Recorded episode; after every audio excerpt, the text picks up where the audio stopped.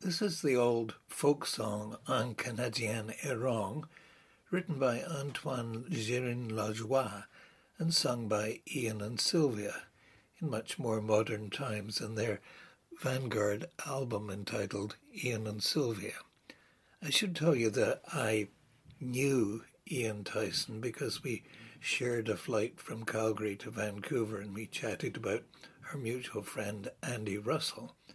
And later, when I read from my first book at Harbourfront, Sylvia was reading from her book, so you might say she was opening for me. Okay, that introduced this podcast by me, Doug Gibson, about Canada's greatest storytellers from 1867 to 2017. It's the second podcast in the series and deals with the decade from 1870 to 1880. This decade saw Canada expand with Manitoba and what were called the Northwest Territories joining the Young Dominion in 1870 and British Columbia joining one year later, bribed by the promise of a transcontinental railway being built. That's an interesting link with one of our chosen authors here, Charles Gordon, who wrote as Ralph Connor. One of Ralph Connor's most famous books is The Man from Glengarry. That's Glengarry, Ontario, right beside the Quebec border near Montreal. In the novel, the young hero Ranald MacDonald graduates from his work as a logger in the shanties of the Ottawa Valley to head west in time to become a leader in the new lumber industry in BC. In due course, he comes east as part of a delegation from BC to meet with Sir John A. in Ottawa. Here's an excerpt. May I ask where you were born? said Sir John. In Glengarry, said Ranald, with a touch of pride in his voice. Ah, I'm afraid your people are not great admirers of my government, and perhaps you, Mr. MacDonald, share in the opinion of your county. I've no opinion in regard to Dominion politics. I am for British Columbia. Well, Mr. MacDonald, said Sir John, rising, that is right, and you ought to have your road.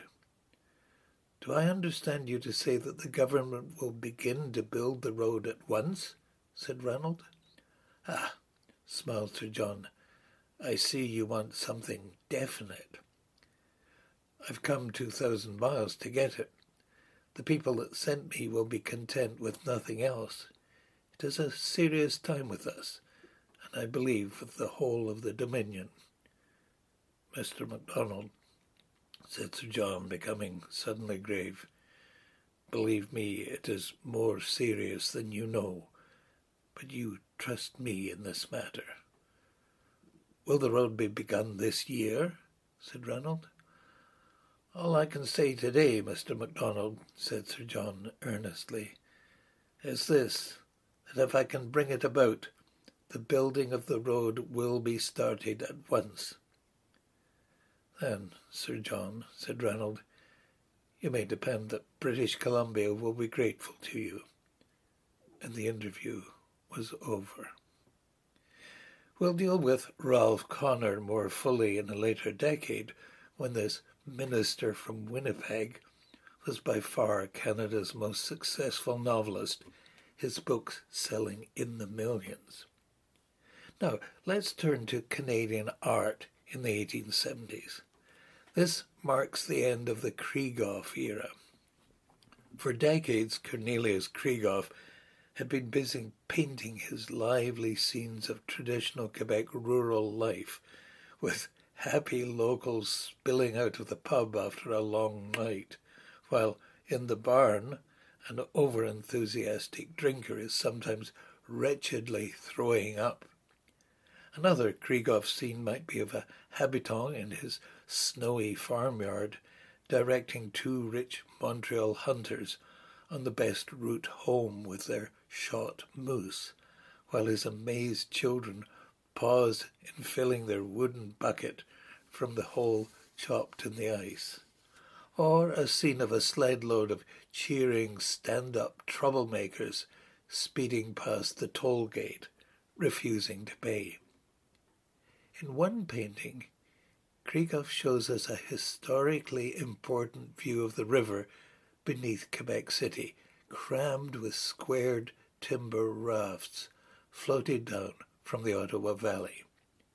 Soon that timber will be hauled aboard ships for the voyage across the Atlantic, where the pine wood from Canada will build 19th century London's homes, offices, and warehouses. And the returning ships, rather than coming back empty, will provide cheap and unhealthy passage below decks for desperate immigrants. Over the years, these starving, crowded families have included displaced Highland Scots and famine-stricken Irish, all the way to the victims of the latest failed revolution or commercial disaster in Europe that produced new tides of refugees for Canada.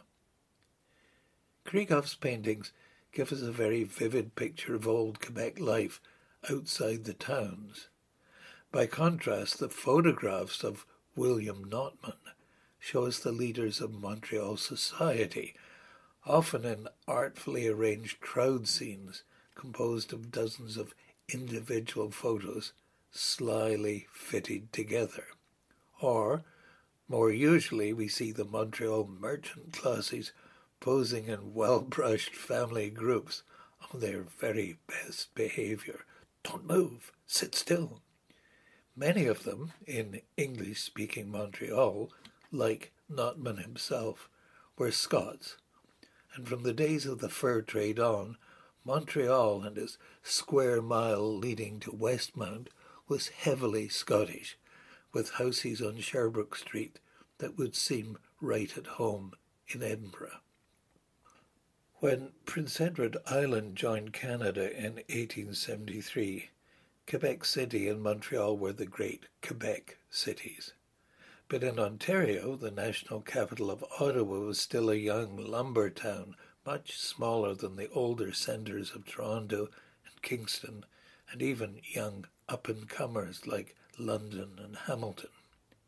And Niagara on the Lake was still an important place remembering its glory days as the gateway receiving the loyalist refugees from the new rebellious country to the south when they came flooding in across the border. One example is the Gage family in Robertson Davies' 1991 novel, which I had the honour to edit, entitled Murther and Walking Spirits. Their story is based on the adventures of Davies' own ancestors. After they have lost their father, Major Gage, in battle with the Yankees, the exhausted Loyalist family members escaped from New York by canoe up the Hudson, all the way to the Niagara frontier.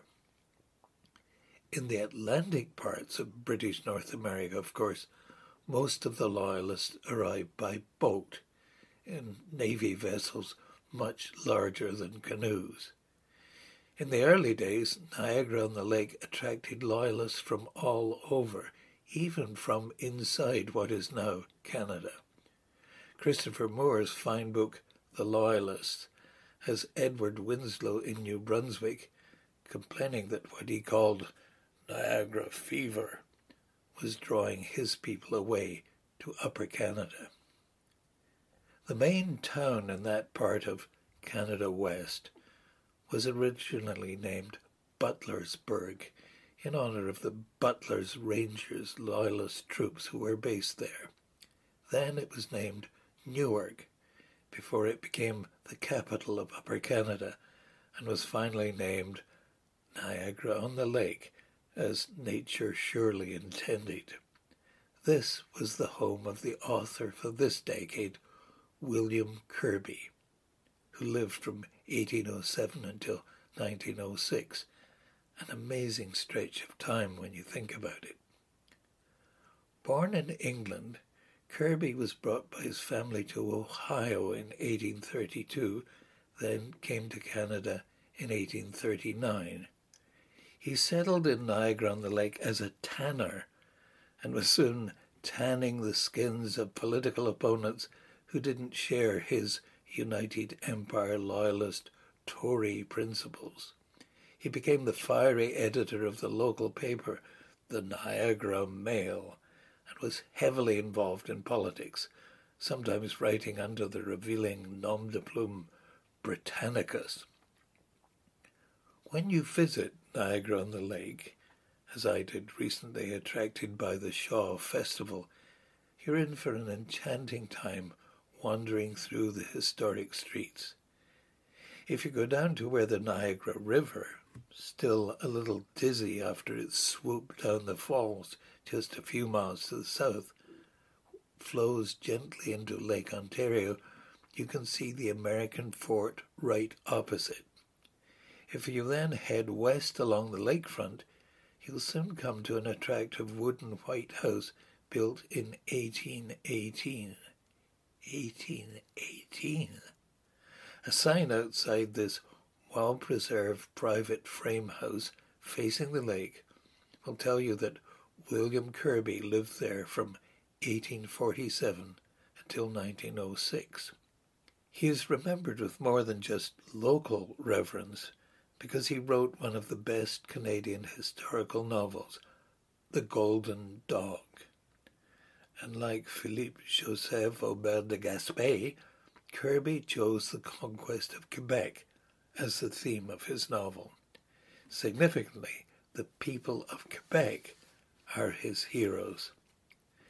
This is a spectacular Canadian example of a Gothic novel. What does that mean? Well, if it were a play or a movie, it would seem that everyone was overacting with dramatic speeches delivered by actors putting the back of their hands to their foreheads and declaiming their despairing or passionate speeches against midnight scenes haunted by hooting owls. The Golden Dog, which is not a dog book, though as a publisher I found that dog books always do well, is mostly set in 1748. At that time in faraway Paris, Madame de Pompadour was the all-powerful mistress of the king, and in Quebec City young gallants were fighting sword duels to the death over beautiful maidens who were likely to enter the convent when their hearts were broken. Politically, Kirby has great fun with the debauchery of Francois Bigot, the corrupt but royal intendant of New France.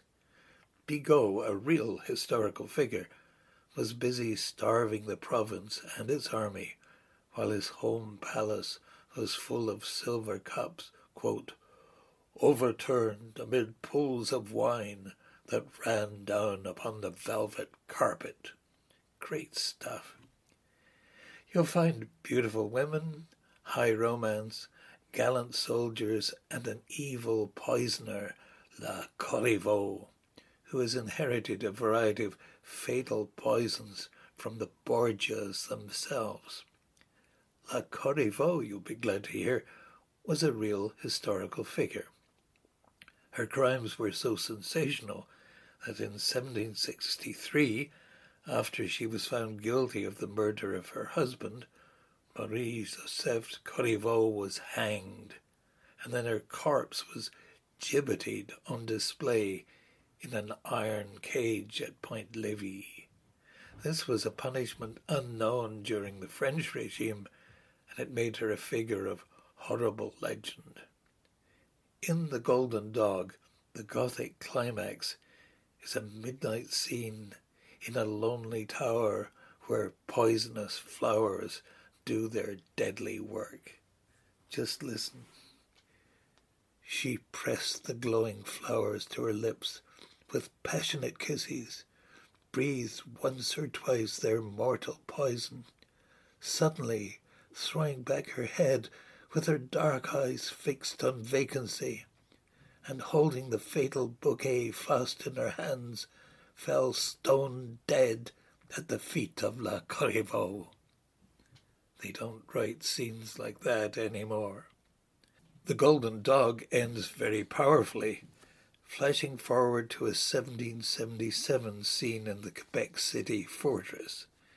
In Kirby's words, the noblest names and lineage of New France had come forward as loyal subjects of England's crown to defend Canada against Benedict Arnold's invading Americans.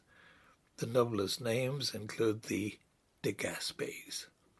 The good guys win, of course. This music, which takes us out, is Rule Britannia by the central band of the Royal Legion with Captain David Cole in the recording entitled Rule Britannia.